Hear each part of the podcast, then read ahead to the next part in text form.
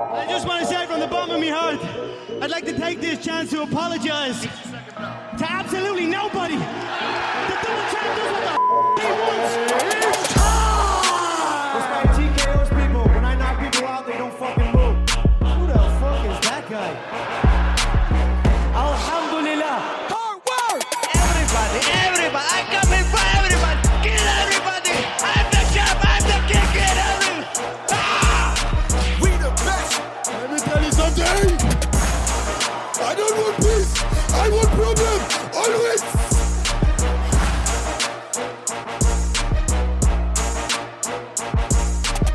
Varmt välkomna mina vänner. Detta är Käftsmällspodden, en podcast om fighting. Vi sänder ifrån Göteborg och det är som vanligt Alexander Brodal i era lurar. Och med mig har jag min goda vän Mikael Jansson. Hur mår du Mikael?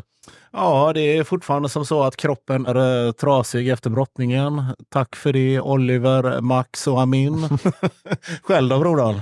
Det är bra. Jag är nyopererad, men jag kan ändå gå rätt, relativt bra, får använda lite kryckor bara. Så jag har ingenting att klaga om. Vi har en, ännu en intressant gäst här idag, så jag är på skitbra humör. Ja, det är väl lika bra att jag erkänner då liksom att det här är ju en personlig favorit vi har i studion idag. Va? Det är en av mina absoluta favoritfighters, men faktiskt även en av mina favoritmänniskor, skulle jag vilja säga. Han är en kontrasternas man. Han är ett vilddjur i buren eller en naturkraft, men träffar man honom utanför buren så är han den alltså, vänligaste och mest ödmjuka snubben som finns. Va? Han var också en av dem som välkomnade mig mest när jag började på Mac och han är en av dem som har pushat mig här när jag har krigat med, med, mot diet och mot skador och så vidare. Från Mac IBG med ett rekord på 10-1 och 9 raka segrar. Min broder Bayad, the Kurdish Lion Damar Khani. Tack så mycket. Det är en ära för mig för att få vara här. Det är, äran är helt våran faktiskt. Bara. Det är väldigt glad att du tog dig tid att komma hit. Bästa, jag uppskattar det. Det, jag måste fråga här direkt, alltså jag har ju en tendens att slakta namn. Ja. Ja, klarar jag ditt namn så är det något sån här rätt här nu eller? Nej, det är rätt. Bayad Damarkani. Damarkani. Ja, men det var Precis. bra tycker jag. Okej. Ja. Ja, Bayard avslöjade ju här liksom innan vi startade att han har tackat nej till övriga poddar och intervjuer och sånt där tidigare då. Men eh, han är en så god kille så han gör oss tjänsten att dyka upp i uh, Käftsmällspodden. Det är en ära för mig. Det, jag kan lova att det är väldigt, väldigt många som är nyfikna på dig broder. Precis, precis. Nej, jag har aldrig varit med om i såna här poddar och så. Men det är oftast många som har en annan bild av mig. Så Ja. jag inte som... Jag inte den jag är i, inne i buren och utanför. Det är skillnad. Ja, alltså det är ju jätteskillnad. Va? Vi pratade ju lite om det här precis innan vi började här. Då, som du, alltså, vad har folk för bild av dig ibland skulle du säga? Alltså det brukar oftast vara när jag lägger ut, kanske när jag tränar, eller det var ett tag TikTok om man säger så. Jag hade väldigt många följare, 20 000. Så jag lajvade, jag ville inspirera unga, jag la ut om träning mycket. Många tänkte ah, han här vill bara visa att han är fighter, han vill visa att han är tuff. Så jag har märkt att det är många ofta som har den bilden av mig att ah, han, är, han är kaxig, han är dryg. Men sen när, jag, när de ser mig i verkligheten, jag är inte sådan. Jag brukar gilla att visa respekt, vara ödmjuk. Så det är faktiskt det. Ja, alltså det är så långt ifrån den personen du är, alltså verkligen kaxig och sånt där. Alltså det finns ju inte på kartan. Jag har sagt i podden innan att Amir Malikpour är en annan av mina favoritfighters. Och jag ser väldigt mycket likheter mellan er. För alltså båda är vilddjur i buren, men så ödmjuka och goda och snälla. Precis, bästa. Ja, Amir, jag har sett lite av honom, han är en riktigt grym fighter. Ja. Men jag står faktiskt fast vid det. Jag har sagt många avsnitt. Desto bättre, farligare människa, kompetentare fighter, desto lugnare och behagligare människa är det Ja. att vara runt. Så jag tycker nio av tio gånger så stämmer det. Ja. Faktiskt. Och här har vi ännu ett exempel. Sen har vi Sean. Strickland. Ja, exakt, exakt, exakt. Så är han ja. Ah, det är sjukt. Men du, sist jag såg det, jag såg faktiskt det live på, eh, ja det blev väl förrförra Wolffight Promotion, när du gick mot Del Narcaso. Precis. Och det blev ju din elfte match som du vann, ganska övertygande. Ja, exakt. Hur, hur kändes den matchen? Gick den som du hade tänkt dig? Ja, faktiskt. Det var ändå att tre motståndare hoppade av sista veckan, månaden om man säger så. Så det var en sån sista minut de skickade om en. Det är Deldar som bara vill ställa upp. Och jag skulle ju fightas i 74 kilo, men jag var tvungen att ställa upp i 77. Och det kändes bra. Jag hade länge haft han ändå i tanken om man säger så. Du vet, många snackade om honom. Han är var en duktig fighter. Precis, det var han. Så han hade vunnit matcher i Wolf, du vet, det var mycket så. Han är Deldar farlig, han är så, han är grym fighter. Han är grym, all cred till honom. Men sen jag tänkte, jag gillar såna utmaningar. Så matchen gick enligt jag hade tänkt mig. Jag tänkte han gillar pressa, men han gillar inte bli pressad. Så det var det jag gjorde, jag försökte lägga honom under press hela tiden. Och det gick faktiskt som jag ville. Ja, alltså det, 3-0. det var en riktigt bra match var det. Och att du gillar att pressa, det är väl århundradets underdrift. kan jag- Ja, Eller vad säger du bror? Helt klart, helt klart. Ja, men, för jag tror gången innan det jag såg det måste varit på SM i Skövde, om jag minns. I alla fall när jag såg det live. ja. Och då mötte du nog Precis. Fabian Misk. Fabian Misk, ja, Ja, just då där- finalen. Där fick vi se press. Ja. Definitionen av press. Men också, du har en, jag tycker du har, har en fin balans från att pressa, men ändå hålla dig på din distans. Så du inte, det är inte bara att du går framåt 24-7, utan du, Precis. du är där och rycker och fintar och så pressar när det är dags. Precis, det är det. Men det, det känns lite, det är lite Jockes strategi med de här zonerna och rycka Ja. och pumpen och alltså allt sånt Ja, där. Shoutout till Jocke. Ja, han lär mig den stilen. Jag gillar Jocke faktiskt. Ibland han, han är ganska specifik. Så han säger bara den här stilen passar dig. Han kommer alltid med tips. Så jag tar alla tips. Jag, är sån, jag brukar gilla få tips, veta vilka stilar jag kan använda, vad som passar mig. Sen min grund är också boxning. Så jag tror det är därifrån jag mixar ihop allting. För det, alltså det, det är ju som Brodal säger här, alltså, det ska vi verkligen stryka under. Alltså att du att, ja, du är en pressfighter, men det är ju inte den här korkade pressen när man Nej. bara går framåt tills man blir släckt. Utan alltså, du väljer ju verkligen, för du jobbar, du har jättefin distans, alltså känsla för distans och så vidare. Ja. Men när du väl trycker på knappen och går framåt, Mm. då går vi framåt Då också. ska det vara aggressivt. Ja, precis. 100 procent. Jag älskar det. Ja, men jag tror, ska jag sätta ett bra ord på det jag menar så är det du är väldigt Mm. duktig på att få motståndare på bakfoten hela tiden. Utan att det kanske är att du Yes. rusar hela tiden, men att det är de som måste cirkla. är du jävligt duktig på att göra. Att du inte är den som har ryggen mot buren, utan tvärtom. Det är det precis. Det är den pressen du vet. Ganska mycket boxningspress om man Ja. säger så. Och du, du nämnde ju där att din grund är Ja. boxning. Precis. Men du pratade också lite om eh, taekwondo här innan podden. Vad är ditt absolut första möte med kampsport? Min första möte med kampsport var taekwondo. Så om jag tar er tillbaka till eh, flera år sedan. Vi bodde i Hammarkullen i Angered och det fanns en taekwondo-klubb. Den hette Leon Taekwondo och det var en kurdägare då vi är från Kurdistan. Så jag hade väldigt många kusiner som gick i taekwondo som var mycket äldre än mig. Så det var därifrån det började. De tog mig till taekwondon. Och när jag var liten jag var överviktig, jag var tjock. Men sen sa alltid bara att du var duktig på att fighta sen dess. Så jag bara fastnade för kampsporten för att fighta sparkar hit och dit i taekwondon. Och det var, där, all- det var därifrån allt började. Och hur gammal var du när du klev in i taekwondo-dojon? Jag var, jag minns jag var sju, sju år gammal, åtta. Sen var det att jag bara gick några träningar men sen var det typ seriöst igen när jag var 11 år då jag skulle ner i vikt. Och det var därifrån jag var verkligen seriös i jag vill fightas. Men sen om jag, det var en grej som hände även. Det var att jag fastnade för fotbollen. Eller det var mina vänner då. För jag var 11 år, jag gick i ett år i taekwondo, jag gick ner ungefär 15 kilo. Ja. Så jag förändrades helt, ingen kände igen mig.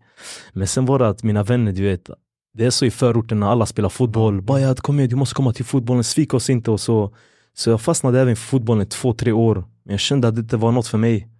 Och det var där när jag var runt fy- 15 år ungefär. Mm. Jag bara säger, jag vill inte fortsätta med fotboll, jag gillar fighting. Men så även där tänkte jag, "Ey, det är för sent du vet.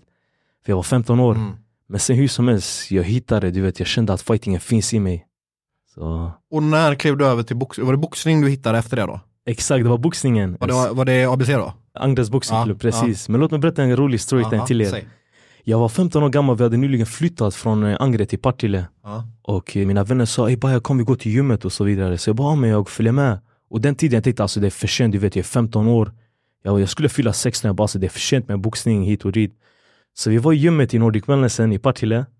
Och min vän hade handskar med sig. Och jag, hade, jag kunde lite boxar och hit och dit. Så jag bara, men kom låt mig visa dig några tekniker. Han bara, okej Baja. Så jag satt och visade han tekniker och slog på säcken. Så jag minns när han sa till mig Bayad, du är tvärduktig. Och jag minns det var en man som satt och kollade på oss. Så min vän sa Bayad, han stirrar på oss. Och du vet min vän var direkt Bayad, han vill slåss med dig eller något. Jag bara, nej bror chilla, chilla. Jag, kan, jag, jag, jag tror inte han har de tankarna. Men sen var det att han mannen kom fram till mig. Och han sa, är du box, är du boxare? Så jag bara, nej alltså jag bara kör taekwondo. Så jag, jag har ingen grund i boxning. Han bara, fan det ser ut som att du boxats i flera år. Så jag bara, alltså, jag har ingen grund, jag, jag tycker det är för sent, jag är för gammal. Du vet, jag, jag beskrev det som att jag var 30 år gammal. Så här, du var 15-16 år Precis, här. jag var 15, 16. Så han bara, hur gammal är du?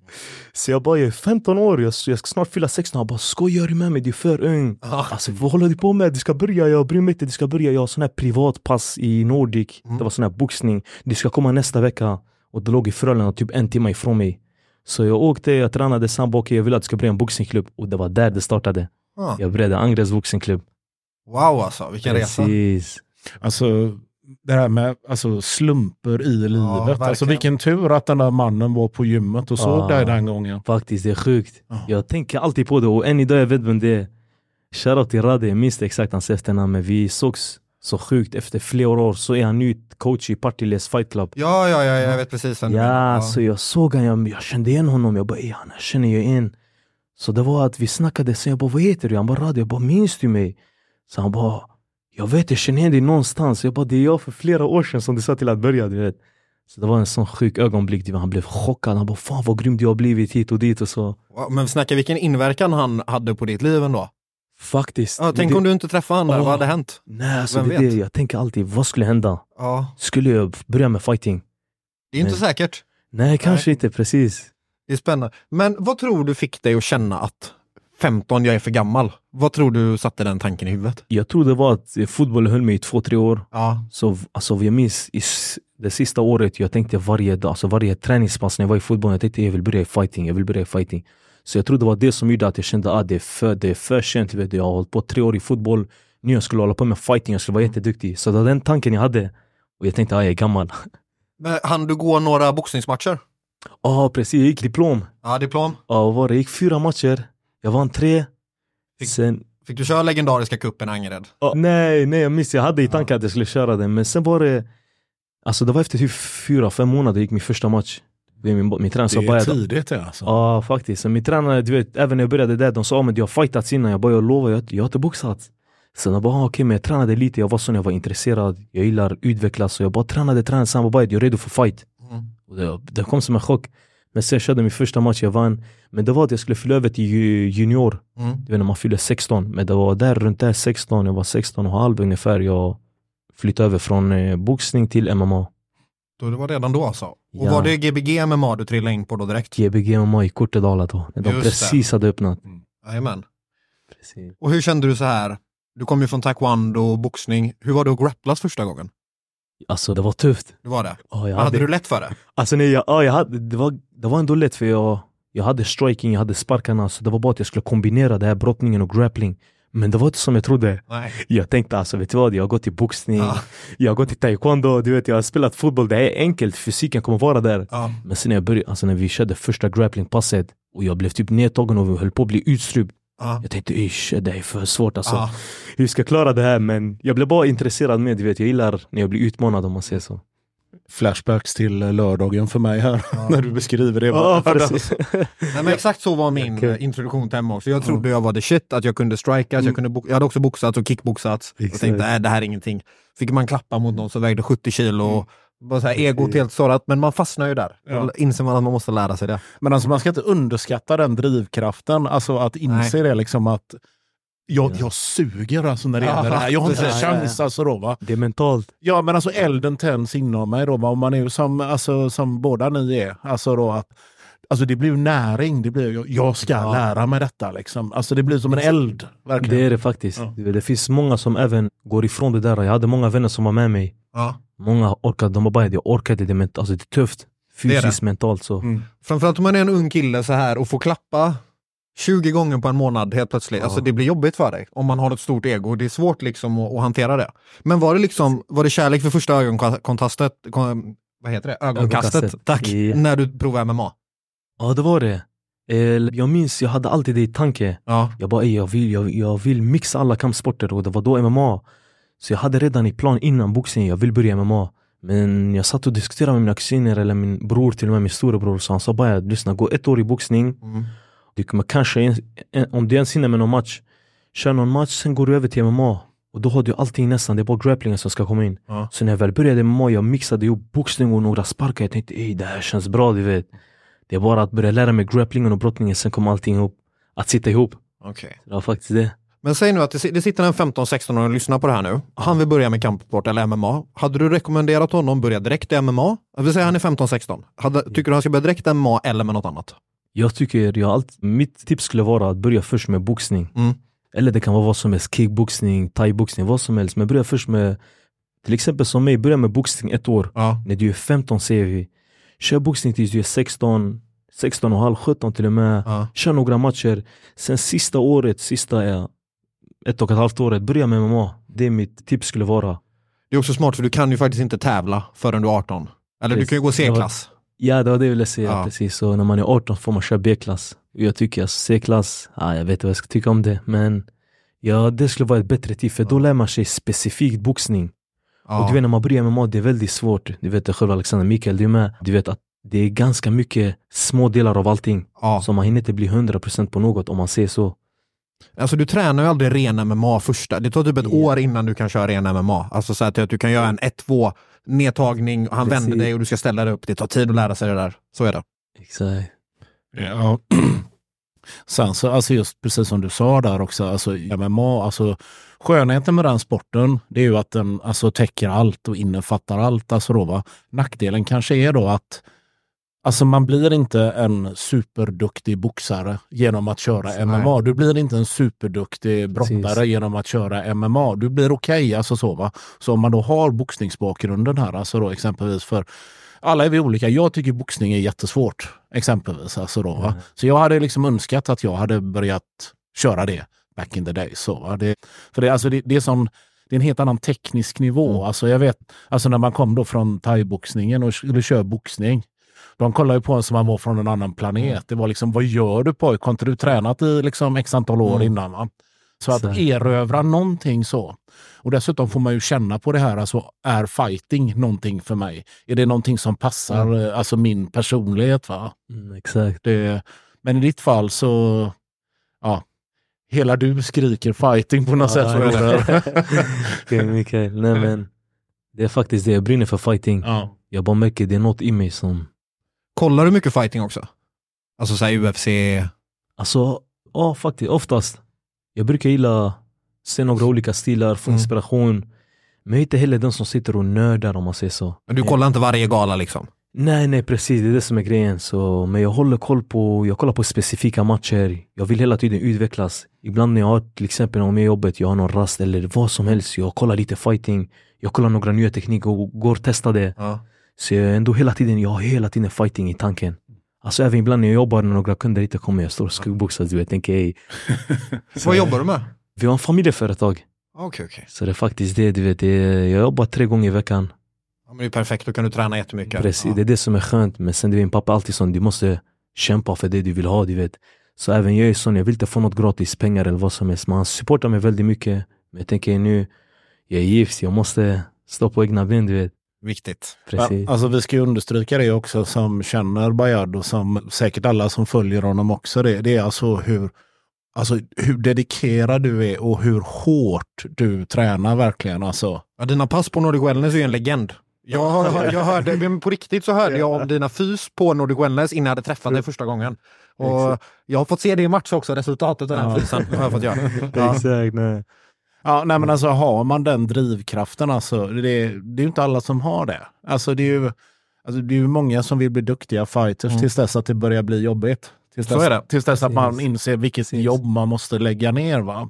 Och, och de försvinner ju. Va? Men alltså, du känns ju verkligen, alltså, du känns nästan som att alltså, ju tuffare, ju jobbigare, ju större utmaning, desto mer trivs du. Precis, det är det faktiskt. Ja, kan Jag- tänka dig. Ja. Ja, jag är alltid sån, du vet, om jag kör När jag inte kör, till exempel ibland när jag inte kör två träningspass på en dag Jag känner alltså ej, jag är dålig. Jag Jag har inte tränat tillräckligt. Så jag är sån, ibland när jag kör två pass till och med Du vet, jag tänker efter, ska jag få, ska jag få in en sista pass du vet? Ja. Men jag gillar den drivet, du vet, jag vill hela tiden utvecklas. Det är det, jag tänker även som fighter, som människa eller fysiskt, mentalt så det är mycket att jag pushar mig genom träning Genom att höja nivå, nivåerna där även. Så det är faktiskt det Men du nämnde ju att du kunde så här, till exempel har du inte gör på jobbet så kan du kolla lite fighting. Finns det någon fighter du så här gillar att kolla extra mycket på eller som du gillar att ta inspiration av? Ja, så det finns vissa, jag kan säga Ja, ge mig någon. Volkanovski, Mm. en av dem Justin Gage Mm. gillar jag väldigt mycket. Så han kör ju lightweight, det är det jag vill Ja. köra och jag kollar mycket på hans stil, hans press. Så. Det är mycket det faktiskt, det är mycket Justin Gaethje, eh, Volkanovski kollar jag oftast på, Khabib var det förr. Ja. Så det är den pressen jag gillar med Helt brottningen om man säger så. Så jag försöker mixa ihop alla de olika stilarna.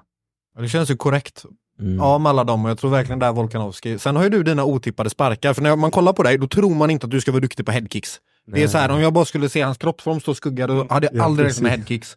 Så det tror jag är ett farligt vapen du har där med din press, de här livsfarliga sparkarna. Ja, liksom, exakt. Nej, men jag faktiskt, eh, mina senaste matcher så har jag varit skadad. Ah. Så jag var skadad i foten. Även eh, min SM-final. SM-semifinal var jag skadad i foten. Jag satt och tejpade. Jag satt och tejpade. Jag kunde inte sparka med den. Och det var det som mina senaste matcher har jag inte fått visa så mycket. Jag har inte kunnat sparka med den. Även mot Deldar. Men det är inte något många vet att några alltså behind the scenes vet hur det gick till. Min fot var skadad så Men då har du dolt det bra. Ja, det har du, du har dolt det Ja, jättebra. ja, Ja. precis. Det har jag gjort. Så jag har försökt mycket mer med striking, med att pressa med brottningen. Men när sparkarna kom in så brukar jag älska att mixa det. Vad hände med foten? Eh, du? det var under en träningspass. Ah, Okej. Sparka armbåge typ? Ja, nej, det var, det var halt. Det var, först, det var första månaden där i Frölunda, så det var väldigt... Det var något med luft, jag vet, ventilation och sånt. Mm. Jag hade startat än. Så det var väldigt halt, du vet alla vi var svettiga Ja. så jag på något sätt vred min vänstra fot. Och Jag är vänsterfotad. Mm. Det är många som inte vet det. Ah, okej, okej. Just det, du är en naturlig southpaw då. Precis, ja, exakt. Alltså min hårdaste powerhand i höger, Ja. men foten är vänster då. Så Okej. jag skadade den. Och det var bara det, efter det hade jag väldigt ont. Jag kunde inte typ sparka med den. Det är därför vi inte får se lika många sparkar Ah. de här matcherna. Det går ihop nu när jag tänker på det. Jag hade inte Precis. reflekterat över det innan, men nu när du sa det. Jag tänkte faktiskt att jag vågade inte riktigt fråga. Alltså jag visste ju det här. Alltså jag tänkte att jag vågar inte fråga riktigt sådär. Va? Det, ja. Nej, men alltså jag, jag, jag vet ju hur du har kämpat med det här, liksom att komma tillbaka efter foten och sånt där. Hur jobbigt du har tyckt att det har varit. Va?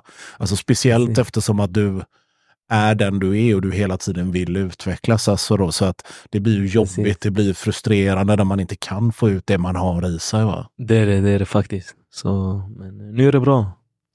Hur känner så här, du nämnde du är en gift man, eller hur? Du har en fru. Ja, just, och, precis. och det var ändå din familj som fick in dig på taekwondo och kampsport. Ja. Men hur, vad, gillade de att du gick till MMA? Tyckte familjen om det? Alltså familjen tyckte om det, mina bröder, Ja. min pappa, han var ändå sån, okej bara fightas. Du har alltid älskat det, men min Ja. mamma var lite orolig för jag minns det var en äldre kusin till mig Ja. som hade då visat min mamma, du vet sån här MMA, headkick, knockout. Ja, nej. Ja. Så min mamma, alltså fattar du? Så Ja. Det var första månaden jag hade börjat i MMA. Och min mamma ser det i tv när jag kommer hem efter min träning, jag var helt glad. Ja. Jag bara, "Ey, jag har kört två pass idag, jag var typ 16 år. Hon bara, bara ja, vad är det jag har valt och så. Och så sa jag, mamma, tro mig, det är inte så det är. Så, Och då har han visat typ så här, top 20 worst knockouts in UFC. Ja, ja, det är taskigt. så det var, ja, då jag sa till honom efter, varför har du visat mamma det här? Men Ja. efteråt såg hon att jag brann för det. Så. Det, jag tänker så här, för er som inte vet så Bayard har ju en väldigt bra YouTube-kanal. Speciellt om man behärskar kurdiska så är den grym. precis. Men den är rätt underhållande att kolla på även om man inte gör det. va. Och jag såg ju du la upp här nu, eh, ja, det var väl inte så många veckor sedan, Gender Mm. Reveal Party. Mm, Just det. Och du ska få en liten grabb ska du få. Det ska jag, det ska jag. Först av allt, ja, King, king, king. grattis, grattis broder. Ja, stort Tack grattis. Men eh, vad säger du när den här lille grabben om några år kommer och rycker dig i handen och säger att jag vill bli fighter pappa? Ah, så jag, jag tänker på det dagligen. Ja. Du vet, jag tänker, vill jag att min typ son ska gå igenom det här jag går igenom? Du vet, mentalt, fysiskt. Ja. Men jag kommer, mitt mål är alltid, jag kommer låta honom, lära honom fighting. Så han får den disciplinen han ska lära sig allt om fighting, vilja fightas då. Jag tänker på det faktiskt oftast men jag, jag skulle själv personligen inte vilja att han satsar Nej. i det. Men som en eh, hobby, absolut. Mm. Men vi får se. Ja, Det är jättebra att träna det, men man kan inte Ja. riktigt rekommendera någon att tävla i det på något sätt. Det är Ja, fel att exakt. rekommendera någon att tävla, tyvärr. Och sen en son blir det ännu jobbigare kanske. Precis, det är det. Men vill du att han, han ska träna kampsport liksom?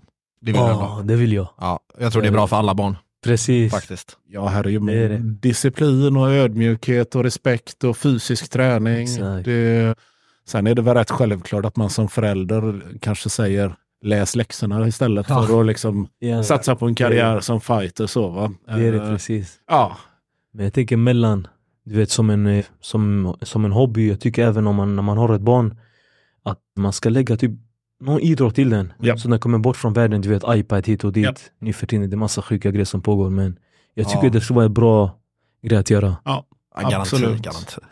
och man får ju verktyg för livet av fighting också. Det är ju inte bara det att man lär sig slå vänster, höger, utan du lär ju dig alltså jobba mot mål som du sätter och kamratskapen är ju fantastiskt. Det kan vi alla tre skriva under på. Mm, här, så är det. Det, Så är det. det är så mycket mer än bara själva fightingen som man får ifrån fighting skulle jag vilja säga. Det är det faktiskt. Men jag är lite nyfiken, du nämnde, nu minns jag inte om vi nämnde det innan eller om det var i avsnittet, men att idag är söndag, det är din vilodag. Ja. Hur ser en typisk träningsvecka ut för dig Bayard? Sen typiskt träningsvecka, det är dubbelpass. Varje dag? Ja, dubbelpass. Ja, varje dag är det.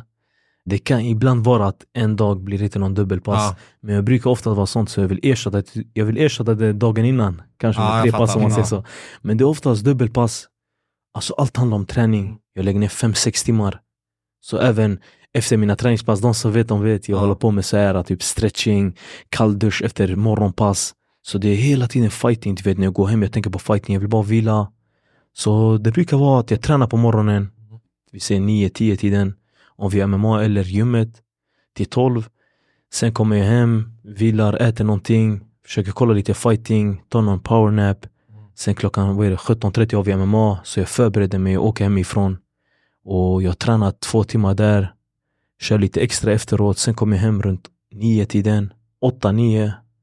Så jag lägger mig runt 11 tiden. Du somnar riktigt bra på kvällarna kan jag tänka Ja, mig. så det är det. Alltså, jag verkligen ägnar fem, jag ägnar fem, sex timmar åt det så när jag kommer hem jag är helt slut. Men jag äter någonting, jag försöker tänka okej jag har gjort något bra, jag försöker resonera vad har jag gjort idag, vad har jag inte gjort, vad har varit bra, vad har inte varit bra. Så Ja. efter det lägger jag mig, okej imorgon det är nya tag.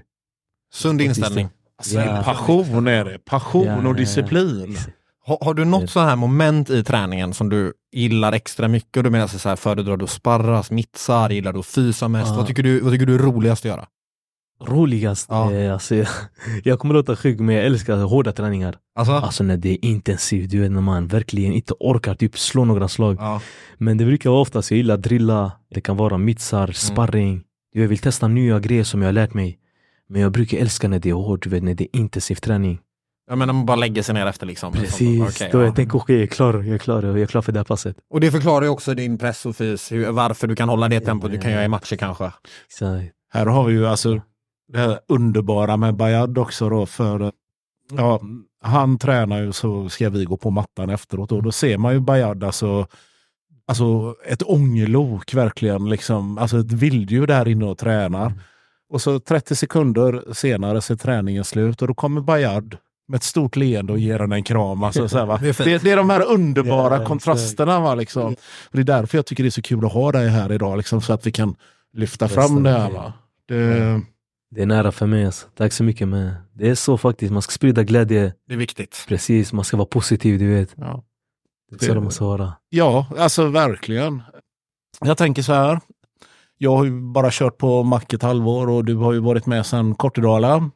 Vad tror du är eh, anledningen till att Mack får fram så mycket duktiga fighters? Faktiskt, jo Joakim alltså. Mm. Jag tror den stora anledningen är Joakim. Han har en väldigt bra fighting IQ om man säger så. Så bra drillar, kollar väldigt mycket på vad andra gör, tränat med många världsmästare, sett många världsmästare. Så jag tror faktiskt det är det sen våra driv i teamet. Alltså vi är ett gäng, alla vi kämpar, vi pushar varandra, vi är positiva. Så det är inte så att när man kommer in i klubben, till exempel någon som är ny, det är så att vi typ kollar eller stirrar på personen och tänker om nu ska vi slå hårt eller köra hårt. Det är Nej. mer att vi tänker okej nu ska vi utvecklas. Mm. Så jag, jag tror det är faktiskt det drivet som har gjort att vi fått väldigt grymma fighters. Och det har smittat av sig kom- på de andra kanske. Det där Jockes engagemang. Ja, Ja. precis. Så, så det är ett plus. Ja, alltså, Jocke är ett, alltså, han är ju ett geni när det handlar om fighting. Det är, alltså, han är ju Ja. omänsklig liksom, med sitt kunnande där, va? Ja, det är han faktiskt. Och sen den sammanhållningen som finns också. Jag, vill, jag vet jag strök under det när Jocke var här i podden också. Va? Men alltså, det är ju verkligen en fantastisk gemenskap på klubben. Precis. Eh, Vi håller ihop. Det är det. Det är det faktiskt, exakt. Du slog mig en grej nu vad Jocke nämnde när han var här. Det, eh, då frågar jag lite vilka proffs, någonting i stil med vilka proffs kommer komma från Ja, Gbg Mac inom nu? ett år. Inom ett år, och Ja. då var, Mm. då var, du, då var Bayard detta namnet, Jocke Mm. slängde ut sig. När, när tror du att du går proffs? Du är 11 matcher nu. Ja, precis. Jag tror alltså, grejen är ju, man tänker på det dagligen. Och som man ser, du vet, man vet aldrig, man tänker alltid, kommer jag, är jag redo, är jag inte redo, tränar hårt, tränar inte hårt. Alltså, men hela tiden jag tänker på det och jag har kämpat sedan jag var 15-16. Mm. Jag har ägnat hela min tid, mina föräldrar säger alltid till mig, bara, du har hållit på med det här, du har kämpat, du har missat så mycket grejer hela ditt liv. Så jag tänker alltid, när är det dags? Och jag känner att det, det är dags snart. Okej, gott så att höra. precis, det är Mm. dags snart. Jag, Men hur ser liksom drömdebuten ut för dig då Bayard? Vill du gå här på typ Zone i Göteborg? Vill du gå på FCR? Vill du gå utomlands? Vill du gå på AFN? alltså jag skulle, vart den är, Vart den är? Precis, bara det blir till, bara jag gör en bra match. Och jag vill sen vara en fighter som har grymma matcher, som folk vill kolla på, som är positiv efter. Så det kan vara var som helst, men kanske med en knockout om man säger så. Bra, för där kommer vi lite in på, jag snor din fråga lite nu Mikael, du brukar dra den här. Och där vi har kommit, vad är ditt drömavslut? Förlåt att jag stjäl din Ja, fråga. Det är ingen fara, bra. jag bjuder på den. Mitt drömavslut, det skulle faktiskt vara en headkick. En headkick. Ja, och jag, du vet, jag brukar älska att lägga headkicken, mixa det så jag vill på något sätt mixa upp några slag, förvirra f- Ja. motståndaren och sen headkicken kommer vänster. Vänster headkick, ja, just det, för det var ditt Ja, powerben. exakt. Men tänk dig Okej. alltså en headkick det. KO här i Göteborg på Soul. Ja. Ja. Fullsatt Det trädgård. Eller jag brukar gilla back spinning kick. Ja, den är fin. fin. Ja, Ska den vara i kroppen eller huvudet då? Huvudet. Huvudet, okej. Ja. Bajards leende ja, ja, ja. Det känns som att det händer det. Nej, ja, det har varit coolt. Det- Alltså du säger kommer, ju det någonting, ursäkta.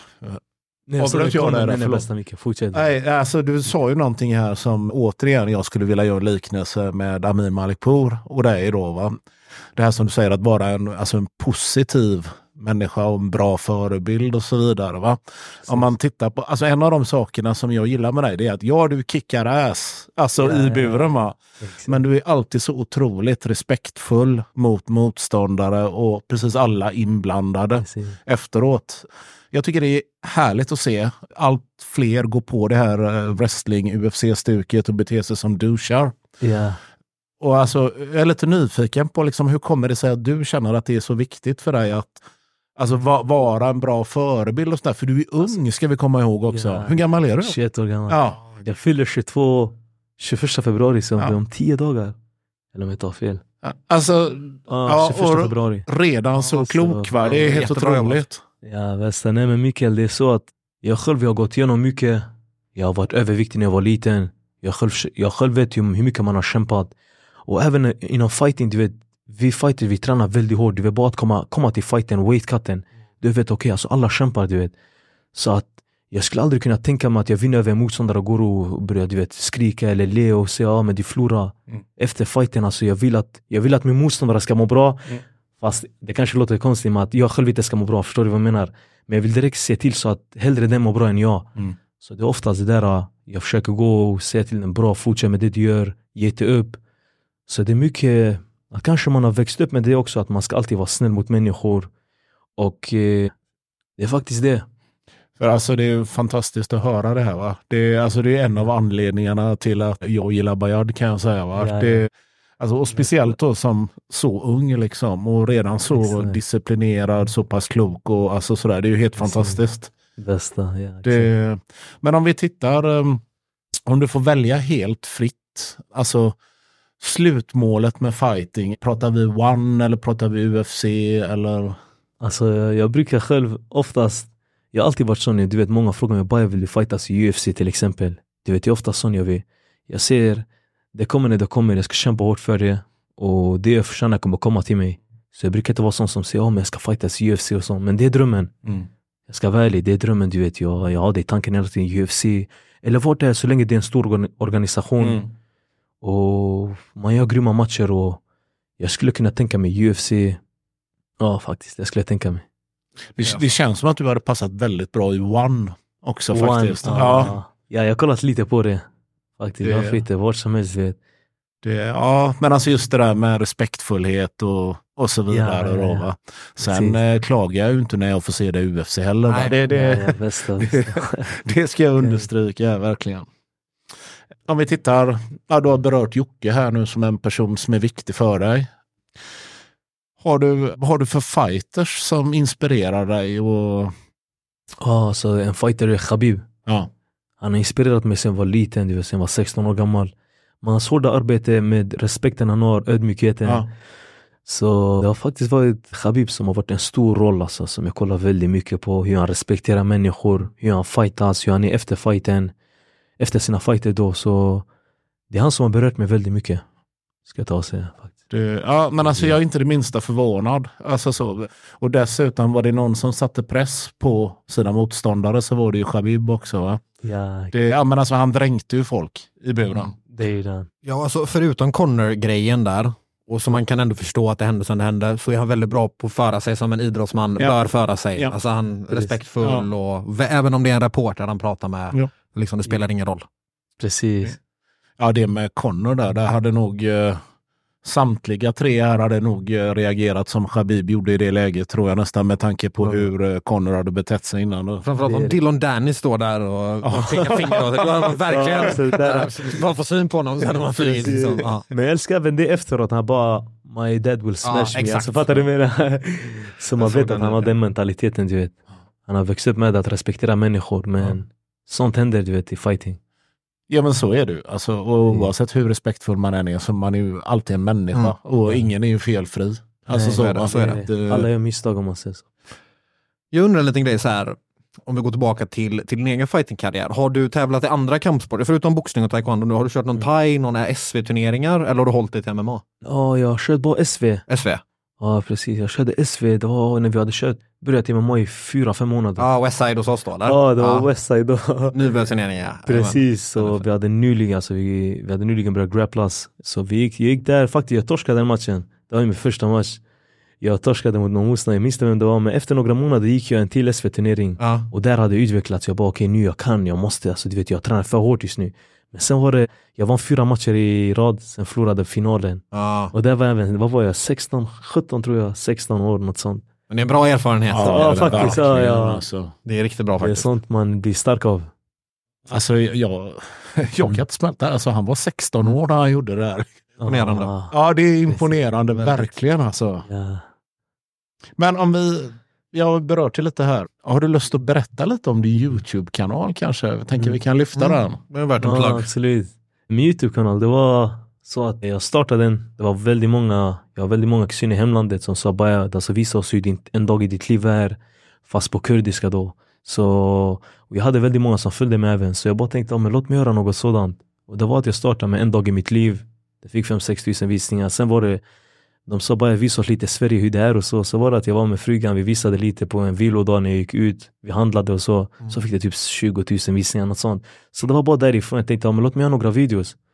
Och sen har det varit ett paus ett tag, du vet, det var väldigt många som skrev bara ja, du sviker oss. Gör det på svenska, du vet. Jag tänkte, "Ey, det här går inte på alla de här språk, på två olika språk, men jag ska försöka. Jag, jag ska visa dig en app sen, som jag har på min mobil. Som Ja. dubbar automatiskt Okej. åt dig. fa- Ja, jag ska visa dig den. Okej, perfekt. Men det, alltså, jag tyckte det för ett av eh, avsnitten där, va, det börjar ju med att du och frugan, ni går ner och det är massa snö och ni skrapar bilen och åker Ja. till Ikea. Ja, exakt. Vad tyckte släkten när de såg det? Alltså de tyckte, du vet där det är väldigt varmt. Ja. 45 grader, Ja. 50 grader som, under sommaren då så då vi, du vet när vi visade det här med snö och allting, du vet, de bara "Ey, fan vad sjukt det är, fan hur mycket snö hos er, hur lever ni? Du vet. Men det var en kul grej, de bara, det var så roligt att ni visade oss just det här med att ni skrapar bilen, alltså till exempel allting, du vet hur, hur det går till en dag. Så det var väldigt roligt, vi visade grejer, möbler då i Ikea, så det var en rolig grej, vi tyckte bara låt oss göra det. Och de uppskattade det. Ja men alltså det är ju ett jätteskönt avsnitt även om man inte Ja. kan kurdiska. Va? Det, sen alltså jag tycker ju alltid det är lite roligt också för vi ska säga det också att det finns ju lite sköna träningsklipp om det är det man vill ha också då. Va? Jag menar, Mm. du är på Bulldog och boxas och alltså du kör fyset på Nordic Exakt. Wellness och så vidare. Va? Mm. Men det är alltid lite roligt att få alltså, öppna dörren lite och se människan bakom Ja. fighten också. Va? Och det är ett väldigt bra sätt att få göra det här känner jag. Det är det, det är det faktiskt. Så, men jag har tänkt, som jag sa innan också till er, jag har tänkt faktiskt, jag har en vän som är kameraman, väldigt grym på att fixa videos och så. Så han har sagt till mig bara, ska vi göra något samarbete tillsammans, fyra, fem olika klipp på svenska då där jag, jag visar en dag i mitt liv, training camp hit och dit. Så vi har tänkt faktiskt på det. Och jag tänker det, blir- du vet, det blir roligt, man inspirerar väldigt många, Mm. hur en dag ser ut. Och vi får se hur det blir. Det hade ju varit coolt att få hänga med lite du vet, så här backstage inför en tävling kanske. Hur går Ja. du att klippa vikt? Alltså alla de sakerna. Jag, jag tror det hade kunnat dra väldigt mycket tittare och det är intressant för alla. ja, Ja, det är det verkligen. precis. Men vad tycker släkten i hem, hemlandet om fightingen? Gillar, eh, supportar de dig? Ja, alltså du vet, från början var det kanske, oh, vad är det han håller på med, vad är det här, boxning och hit och dit och så, men nu, det är min pappa, nyligen, pappa åkte då till Kurdistan, Ja. så han säger bara du är popstjärna, alltså, du vet alla snackar om dig, de kommer säga bara det är din son hit och dit. Och så, men du vet jag blir glad, du vet när min pappa blir glad, eller här i Sverige när många säger, ja men din son, min son inspireras av honom, så, men där borta de tycker om det, alltså nu, många, alla typ skattar det jag gör, de supportar mig, du vet, hela tiden bara lycka till, de önskar mig all gott. Mm. Så det är faktiskt, det känns bra. Inser du själv Alltså- ofta att du faktiskt är en riktig förebild för många unga? Tänker du på det själv eller är du medveten om det? Alltså ibland, det kan, det kan hända ibland att jag tänker, ja men jag bara fightas, du vet, Ja. jag är bara en, alltså inte som att jag bara är en vanlig fighter, men sen det kan vara främst, som jag innan tidigare tog upp, det var på grund av det här med TikTok. Ja. Jag startade ett, ett tag live, jag la ut några klipp, så jag fick 21 000 följare på typ sex månader, åtta månader ungefär. Så det var när jag startade live, det kom in 100-200 personer som sa bara vi inspireras av det hit och dit. Sen så fick jag massa DM och så. Så det var väldigt många unga som alltid skrev Bayad, på grund av det jag har börjat fightas, på grund av det jag har börjat träna, du vet. Så jag blir så känslig, jag själv, jag var, när jag var yngre, jag var överviktig och så sen nu folk inspireras av mig. Så jag blir väldigt glad och det får mig inse, låt mig bara fortsätta göra det här, låt mig bara kämpa ännu mer för allt och alla så att människor går till den rätta vägen, främst unga. Det är alltså, du eh, inspirerar ju inte bara unga Ja. utan även de äldre va? bäst. Nej men alltså, Du är purung Mikael. Ja herregud. Det... Nej men alltså sådär va, för att jag hittar ju väldigt mycket kraft i att se alltså hur du krigar och hur du kämpar. Och alltså just det här också, alltså att du alltid pushar och peppar. Jag vet, Mm, Ja, det var någon av de första gångerna som vi träffades på Mac. Och jag gnällde lite över att konditionen var dålig, jag har gått upp i vikt och allt sånt. Och Bayard lägger armen om mig och berättar precis det här liksom som han har sagt här nu. va. Han var väldigt tjock när han var liten och han har krigat som ett djur och liksom det är faktiskt fullt möjligt. va. Och eh, bara det liksom när en fighter av din kaliber tar sig tiden att ge en, alltså ge en den tiden och alltså den kärleken så vad det betyder mycket. Och sen så framförallt då veta att, ja men okej, det går faktiskt att ändra på det här. Va? Så så jag uppskattar det mycket. Exakt, nej, men inget är omöjligt, du vet. Bara man kämpar, bara man, bara man kämpar för det och vill göra det så går det. Så det är det. Ja, men alltså jag gillar den inställningen. Eh, Väldigt bra inställning och många kan nog lära sig lite av det där tror jag faktiskt. Ja, och lära sig vikten av hårt arbete också. Ingenting kommer ju gratis va? Det är det jag alltid säger, du vet. Inget kommer gratis. Ja. Men kämpa för det så kommer det. Ja, ja men precis. Men vad jag undrar lite nu. Nu har vi snackat lite om gamla matcher och proffs och sådär. När får vi se Bayad i en bur igen? Väldigt snart. Så sen innan eh, nyår startade, jag, Ja. hade ju, jag bröt ju min hand under min andra match. Just det. Just det. Så jag hade en platta i handen i ungefär två år. Mm. Jag var tvungen att slänga typ tre operationer. Så det var den sista, de bara "Baja, du måste göra operationen. Det var på grund av det inte. Sen opererade jag i slutet av 2023 då. Ja. Så det läkte sig och nyligen när nyåret, det nya året startade så jag började träna fullt. Okej. Jag bara kört på som alltid. Och snart är det, som ni kanske, jag vet inte om ni vet, men det är den hel, heliga månaden Ja, Ramadan just det. Just det. under mars. Så jag hade tänkt, jag skrev till två, tre organisationer om fight. Det var kanske lite tätt inpå men de bara vi ska försöka göra vårt bästa. Mm. Så jag vill helst innan 10 mars är det då, då Ja, Ramadan startar, 11 mars tror jag. Så jag vill hellre få in någon fight där, du vet, en, två, en match hur som helst. Men vi får se. Men mitt mål är att träna hårt fortfarande under fastandet. Ja, då vill jag tänka, hur kör, kör du ett pass eller kör du så i samband att du kan äta direkt efter? Eller hur, hur, hur lägger du upp det under Ramadan? Alltså förra året under Ja. Ramadan, det var ju exakt innan SM. Just det, det var det ja. Så jag minns, jag tränade, jag brukade vakna, jag tränade i Bulldog. Mm. Så vi körde ett hårt pass. Sen gick jag, och, gick jag hem, vilade eller om jag jobbade. Men sen efter på kvällen gick jag igen. Så alltså, det är faktiskt sjukt. Ibland jag förstått inte hur man orkade men du vet man får någon sån drivkraft på något sätt. Så det brukade vara ibland även att jag körde ett dubbelpass Ja. under fastandet. Men det brukar annars vara en pass varje kväll Mm. innan man bryter fastan då. 18 timmars fasta ungefär. ja. Men det är det, det är det målet är att jag ska bara fortsätta träna under fastandet. Sen efter det är det dags. Men det gäller ju att vara smart där också. Så, så trä, fortfarande Ja. träna hårt men inte bränna ut sig totalt. Jag har Nej. många vänner som har gjort det. Det går ju om, om man gör det Precis. rätt. Liksom. Det går det. Ja exakt, det är det. Okej, men då hoppas vi då någon hör av sig och bokar in en match innan 10 mars då. Ja, Alltså, alla organisationer borde vilja ha The Kurdish Lion. Alltså, eller vad Ja, säger du exakt. broder? Ja, jag ska bara dubbelkolla en grej här samtidigt. Jag tänker det finns ju faktiskt lite galor innan. Nästa är ju faktiskt, AFN är ju faktiskt 9 mars. Ja, ja alltså de, var det, de kontaktade mig för förra AFN var Ja. Jag tror det var i samband med att det var Wolf då. Just det, det var så samtidigt. de ville boka in mig samtidigt så jag bara, så jag ber om ursäkt, jag kan inte, du vet, jag kommer fightas för Wolf. Mm. Men sen de, så sa de absolut, vi får se till nästa gång. Men sen var det att jag nyligen för en vecka sedan skrev till dem så jag tror det var ganska tätt inpå. Ja, Men de sa bara vi ska verkligen försöka, roliga du vill vara med, vi ska försöka hitta en fight till dig. Så vi får se alltså, jag, får, jag bara håller tummarna, tränar hårt. Vi håller Ja, tummarna. ja. Gud, håller please, lös detta, snälla. Ja, snälla. Exakt. Det är redan en bra gala med en turnering och många bra fighters. Så jag hade gärna sett ditt namn på det kortet också. Ja, King. Vi bjuder på en show så vi får se. Ja. Ja, det är ju där. Elias ska ju gå på den galan också där, så det hade det varit ska han. jättekul att se båda er fightas där alltså. Det skulle det vara.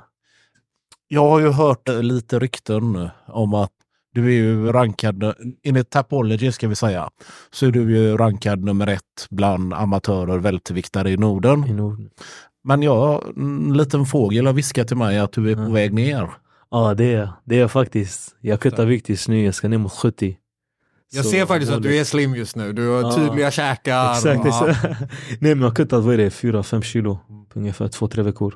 Så jag håller på att gå ner sakta men säkert. Jag vill göra det på ett bra, rätt sätt. Men jag ska ner mot 70. Och det är där jag alltid velat fightas i light- lightweight då. Men det är där jag vill göra, alltså, få in väldigt många matcher och jag vet att det är där jag kommer vara som bäst. Så vi får se. Ja, men alltså med den alltså styrkan, explosiviteten som du har i välter. Alltså, Mm. tänk dig den i lightweight broder. Också hur bra kommer konditionen vara med sju kilo mindre i kroppen. Det kan bli intressant. Det kommer vara svårt att få dig att gasa tror jag. Det Ja, kommer vara riktigt Det, åh, fan det här, åh. Gud, snälla lös en match till Bayard någon. Mm, det hade varit väldigt, väldigt roligt att se. Men hur, hur, eh, alltså, hur känns det nu att hålla på och klättra neråt i vikt och sånt där? Tycker du att det är jobbigt eller? Ja, det, är alltså, det är aldrig enkelt att kutta vikt. Men jag gillar det, du vet. Jag gillar att jag måste typ räkna kalorier, vara noggrann hela tiden. Det blir något extra mentalt, du vet. Man blir starkare. Så jag vet att det här kommer börja mig starkare och starkare tills jag kommer ner där till 70 och fightas. Vad ligger du på ungefär så här om dagen i kalorier? Typ? Eh, kalorier, när jag kör dubbelpass. Ja. Ja, jag, jag följer efter sån här, det var någon app. Mm, det okej, står typ okej. du ska äta typ eh, ungefär 2400, Ja. 2500 när du kör dubbelpass. Mm. Och, men jag ligger ungefär på 2100, 2200. Det är det som är intressant. Det- Det är ju det en normal människa ska äta för Mm. att typ hålla vikt kan man Ja, säga. kaloribalans. Ja, till och med lite mindre kanske, men typ runt 2000 en, en snubbe i- Ja, i vår size där någonstans Mm. tror jag att det brukar vara. Omkring där, jag kan ha fel. exakt. Ja, och du kör dubbelpass. Ja, Mhm. och- I MMA. ja, jag bränner väldigt många kalorier men Ja, alltså, Det är så. ja, men det, det, det är så coolt alltså. Och just att se dig där som Broder sa, inte minst med, alltså med sju kilo bättre kondition dessutom. va? För det gör ju mycket. Det- Jag, jag sa ju det innan, jag, är- jag är nyopererad nu och har tydligen förlorat vikt märkte jag. För jag körde chins nu på gymmet innan och det var aslätt. Och det är ju samma sak med löpning till exempel. Vet jag, om man väger typ 80 eller 77, det är väldigt mycket lättare att springa om man Ja. väger 77. Alltså Ja, det, det är det. Småkilon gör ju skillnad.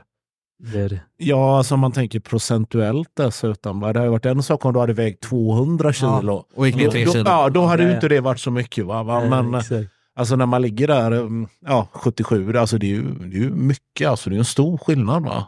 Det är det, det är det faktiskt.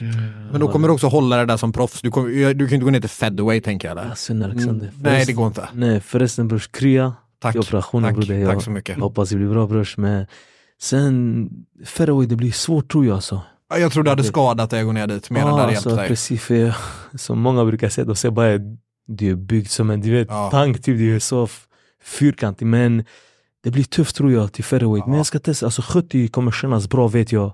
Så jag, ska, jag, ska, jag tror jag kommer hålla mig 70. Jag tror det för jag tror inte det där egentligen, det är säkert bra för dig att gå ner till 70 som amatör, men jag tror inte det har varit ett problem för dig att stanna i 77 som A-klassare tills du går proffs och går till 70. Jag tror att hade du velat göra det så hade det gått också. Ja. Även om du kanske är bättre i 70.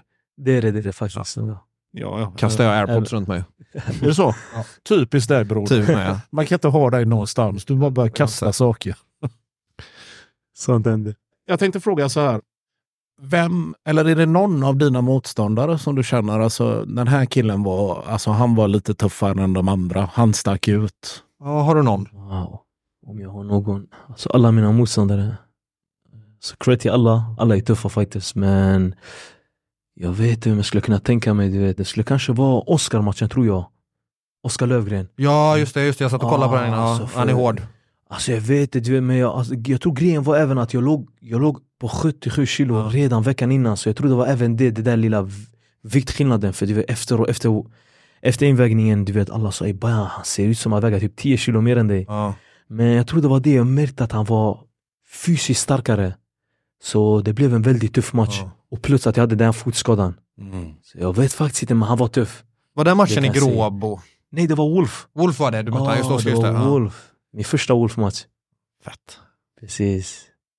Du för, Nej. föredrar du de här privata galorna framför ligan eller? Alltså typ Wolf, AFN, FCR. Alltså, som, som sagt, vi pratade nyligen precis alltså, denna veckan om det med alla andra fighters, vet. Ja. mina eh, klubbkamrater. Så vi sa, alltså all cred till ligatävlingar och allting, men jag tycker allt borde vara likadant. Ja. Alltså till exempel om det är ligatävling eller Wolf, jag tycker till exempel poäng, det här med Ja. poäng till SM och så borde räknas.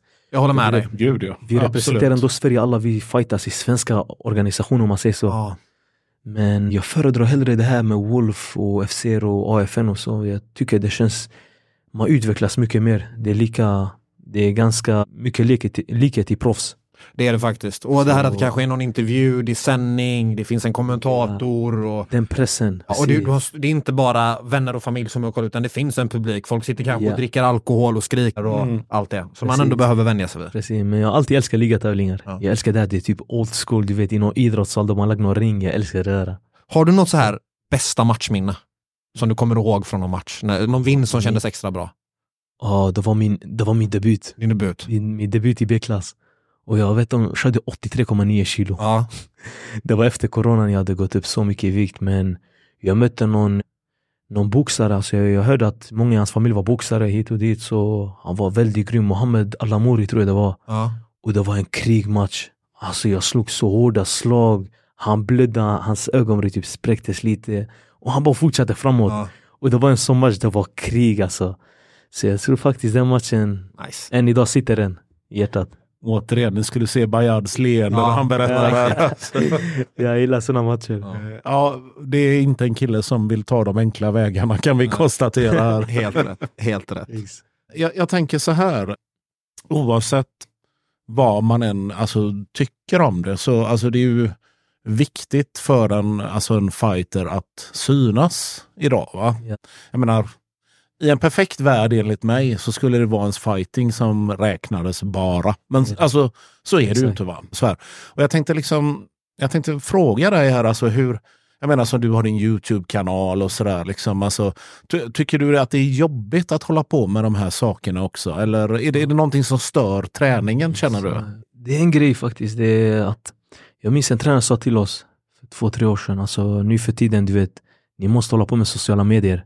Ni kan inte bara fightas och eh, vara low Då ni kommer aldrig komma någonstans om man säger så, du vet. Att synas på stora organisationer om man säger så. Så jag själv, jag har alltid, jag har alltid på något sätt varit sån här old school, du vet. Jag vill köra typ om man ser så som Mike Tyson och dem, där fanns det så mycket såna grejer den tiden. Det här med Instagram och så, det var kanske bara några intervjuer. Men med tiden har jag märkt att jag måste göra det här. Mm. Och jag är en sådan fighter, jag vill ändå träna stenhårt och bara vara fokus, alltså fokusera till eh, fighten sker. Men med tiden har jag lärt mig att jag måste hålla på med vet, lite sociala medier och så. Så om jag svarar på din fråga, jag är inte sån typ som vill verkligen typ, eh, hålla på så mycket med sådant. Jag vill hellre fokusera bara på fightingen och utvecklas. För du vet, ibland när, när man håller på lite med kanske, om vi ser till exempel videor och hit och dit, man kan missa många delar i att utvecklas. Om Så ni förstår vad jag menar. Mm. Bara för att få till en bra video som kör man ett 30 minuters pass istället för en och en halv timmas Precis. teknikspass eller något sådant. Men så det är faktiskt det. Ja, alltså när, Ja. jag hade lite på känn att du skulle svara så faktiskt. Där, för Ah, att alltså, du är så otroligt fokuserad på fightingen i allting du gör. Och alltså, jag älskar det. Alltså, jag tycker det är underbart. Va? Och man ser ju det också, alltså även alltså, när du går upp i buren. Alltså, det brinner ju i ögonen på dig. ja, det, Alltså, det, du, du har ju en eld inom dig som alltså, verkligen måste Så ut. Exakt, exakt. Men det är faktiskt det. Jag vill återkomma till det. Det är inte många som tror det. Du vet. Det finns väldigt många som säger bara du lägger ut ändå mycket ibland. Alltså håller du på mycket med mobilen? Men jag är sådan, du vet, för när många skriver till mig eller ringer mig, jag är sån som inte typ svarar. För jag är så fokuserad i, i träningar och så. Mm. Så men grejen är att jag till exempel publicerar något, sen efter det går jag offline. Du vet, jag tänker okej, Mm. jag kan inte fokusera på mobilen just nu eller kommentarer om man säger så. Så jag blir så här laserfokuserad direkt. Du vet, jag kommer till det, okej, nu är det dags att utvecklas. Om ni förstår vad jag menar. Men alltså, jag, tror att, jag tror att det är väldigt viktigt att tänka så. För att Ja. alltså, jag tror att det är många som kan fastna tvärtom. Alltså så de fastnar i det sociala. Alltså ja, alltså, Instagram, TikTok-världen och så vidare. Va? Liksom, Alltså att det är den som blir det primära. Ja, det får det inte bli. Det viktiga. Nej, utan Det- det måste alltid vara fightingen va? Din tränare som sa det här hade ju helt rätt. För det, det finns ett bra exempel. Varför blev Sean O'Malley jättekänd men inte Demetrius Johnson? Till exempel, Ja, vi en ja. sån. Mm. Men sen om du om det är viktigare för dig att spela in den här Instagram-videon än att du får in din träning, då kommer den antagligen inte gå så bra för dig. Det Mm. Man vill inte vara en Insta-fight liksom. Exakt. Men det är ju en nödvändighet nu för Ja, tiden. det är det. För du, Det är det. man måste vara marknadsföringsbar. Ja, ja. Det, det ju, Ja, men alltså man är ju en vara, va? precis som allt annat. Och Sen kan man tycka vad man vill om det. Jag gillar det inte personligen. Jag tycker att Mm. det du gör i buren, det är det som ska räknas. Va? Men alltså så är det ju inte. Men sen kan man göra det det- smakligt, som du gör det nu också. A day in our life, något sånt. Mm. Eller istället för att jag ska stå och kalla någonting, snacka om någons föräldrar eller religion eller något sånt här som vissa gör för att dra uppmärksamhet. Då är det ju bättre att göra det på det här sättet. Bara intressera folk i ditt liv istället. Ja, och, och alltså just det här som du gör med din YouTube där också. Alltså, det, Ja. det handlar ju inte bara om att du marknadsför dig själv, utan du connectar ju med ditt folk Precis, också. det är det. va? Det är det. Och det är ju rätt fint att man kan göra det så. Va? Det är, alltså, tycker jag. va. Så det är en helt annan grej, återigen, än att spela in en video där man snackar skit om någons fru Ja, eller precis. flickvän Ja, eller Ja, religion eller Så vad det kan vara. vara. Va? Precis, sånt är inte rätt. Men som du säger, jag, det är därför jag har kommit på det här att jag vill hellre att min vän som är kameraman ska följa med en dag i mitt liv. För det blir mycket enklare. Ja. Det bara mycket, alltså jag, jag älskar och du vet, jag älskar att visa alla som följer mig eller inspirera för det första. Okej kolla hur det ser ut för mig, alltså jag kämpar för det här, alltså jag gör likadant. Mm. Och du vet, alltså vad man går igenom behind the scenes, så det, jag, älskar, jag skulle älska att göra det där. Det med Youtube-grejen. Och du vet, jag tror det kan bli fetare när någon annan kommer och filmar, för han kommer se så att det här är jättefett det Bayard gör nu, när du kanske själv inte inser att det här är jätteintressant att kolla på. Det är ju det en sån, Exakt. någon från utsidan kommer att göra. Det är det. Det, det tror jag kan vara en smart grej. Precis. Ja, alltså Brodal, det där var helt lysande sagt. ja, men alltså, liksom, för det, alltså det som är självklart för, för dig som fighter, bara, no biggie, det är bara another day at the office. Så, va? Precis. Det kommer ju folk som inte är fighters, de kommer ju bara wow, alltså de kommer ju älska att se det. va. Och det- dessutom så kanske det hjälper att sprida lite förståelse för vad det egentligen innebär att vara en fighter. Alltså vi är inga huliganer som gillar Mm. våld. Nej, Alltså så va? precis. Men där, det hör väl lite ihop med det. Hur, hur har du det med så här sponsorer och sånt? Har du något företag, någonting, några som hjälper dig? Alltså nej, faktiskt inte. Ingenting? Det har varit min pappa. Han har, stått, han har stått upp väldigt mycket för mig. Han har gjort mycket grejer för mig men det har, det har faktiskt kanske varit mycket mitt fel också. Jag har haft så många opportunities, hur säger man, möjligheter Ja. till företag som har skrivit till mig bara vi vill typ göra reklam för oss, du får det här eller typ sponsra mig med olika grejer. Men jag har varit, alltså det kanske låter konstigt men jag har varit så fokuserad på mina fighter och träningar. Så jag tänkte nej nej det här kommer, det här kommer typ dra mig ifrån det. Så på något sätt har det varit mitt fel att jag inte tagit de möjligheterna. Det har kommit ganska bra möjligheter men jag måste bli bra med det. Men du känner Och- ändå du vill få in sponsorer? Vill du få in sponsorer? Alltså det skulle hjälpa så mycket. Ja. Faktiskt, det är det. Det skulle hjälpa mig väldigt mycket. Du vet nu när jag ändå tränar så hårt. Jag försöker jobba ibland. Snart vettar man barn, du vet, snart vill jag gå proffs. Jag måste... Ja. Det är bra att ha såna som hjälper dig. Ja, alltså det Eh, måste man ha. Alltså, ja. Man måste ha rätt folk eh, med sig på, på Precis. resan. Va? Och, alltså, du, om man nu ska se en fighter som en produkt, så produkten Bayarda Markane, alltså den är ju helt grym. Mm. Alltså så va, det, och jag menar, alltså man får ju någonting som man vet vad det är. Man får en genuin, hårt arbetande, ödmjuk kille som är väldigt omtyckt. Va? Ja. Och jag fattar, alltså alla företag här i Göteborgstrakten nu, hör av er till Bayard. Alltså så. Och om inte han svarar så skriv till mig istället så ska jag ta det till, jag, till Bayard, det lovar jag. Och kom ihåg nu, han har faktiskt en större reach på sina sociala medier än de flesta fighters Exakt. som är på den här nivån. Det är väldigt Exakt. Nej, exakt. Stå för sunda värderingar och alltså Ja, allt ja. sånt där. Va? Men vet du vad grabbar? Exakt. Vi börjar faktiskt närma oss, vi har gått över en timme sträcket här. Jag vet inte, har du några mer frågor innan vi går in på det viktiga segmentet Mikael? Nej, alltså jag kan ju prata med Bayard hur Ja, länge som helst. Va? Så, men jag tänkte Samma vi får ta det på, på klubben Exakt, istället. Så jag- vet inte om du har hört något om podden Bayad, men vi har då ett segment som är återkommande varje vecka och det är då. Veckans käftsmäll! Det, man kan säga ris eller ros, eller det ska egentligen bara vara ris, men man kanske inte har en, en käftsmäll till någon som förtjänar den, då får man ge den till en polare eller någon man tycker ska få en käftsmäll helt enkelt. Du kan ge den av kärlek till någon Också. också, om det skulle vara så. Men ha, har du någonting så här top of mind som förtjänar en käftsmäll? Alltså vad tänker ni på då? Ja, men det, det kan vara så här, okej, eh, du springer till vagnen, men han som kör han stänger dörren framför ögonen på dig. Till exempel, någon skvätter vatten på dig eller någon eh, som sa att han skulle komma och träna, kom inte och träna. Till exempel, där har exempel. Vi kanske kan börja du och jag. Har du någon käftsmäll? Ja, får- jajamän. På gymmet jag tränar så har de så här, de har inte bänkar vid skåpen utan de står som öar mitt i. Ja, ja. Och det är det alltid någon jävla tomte som liksom lägger upp sina kalsonger, sina strumpor, alltså sin hårborste. Vilken alltså, vuxen man använder hårborste överhuvudtaget? Uh, nej men alltså sådär va. Och alltså jag börjar bli så irriterad så snart kommer de här kläderna åka in i duschen alltså då va. Och jag bara hoppas på att det inte är Jörgen Krut eller någon som, som byter om då va. Eller Bayada Marcani. Okej, det fick du din käftsmäll. Jag, vet inte, jag har ju redan gett min i tidigare avsnitt. Jag vet inte om jag har någon riktigt idag. Har jag det? Ditt knä kanske? Nej men det gick ju faktiskt väldigt bra så jag vill inte, det kunde ju bli så att jag behövde sy den andra menisken också. Då har jag varit borta ett år. Så, jag, så ja. alltså. Så, och det behövde jag inte. Så jag, jag har faktiskt inget att gnälla på över det knät. Men min polare Alex Timdahl, han förtjänar en smäll. E- Han har ingenting med kampsport att göra, men han förtjänar en smäll. Okej, bara hade du kommit på någonting? okej, jag kom inte på någonting. Ja. Jag tänkte ta en värme, ta något annat. Ja. Det är gymmet. Gymmet? Ja, Nordic Wellness, du vet. Jag är ofta sån. När jag brukar köra kvällspass Ja. så stannar jag kvar. Ja. Du vet, jag är även i gymmet i två timmar, sen vill jag ut, alltså köra lite säck. Ja. Så det brukar vara oftast när jag går sent då, kanske 8-9 tiden, gymmet stänger 11. Ja.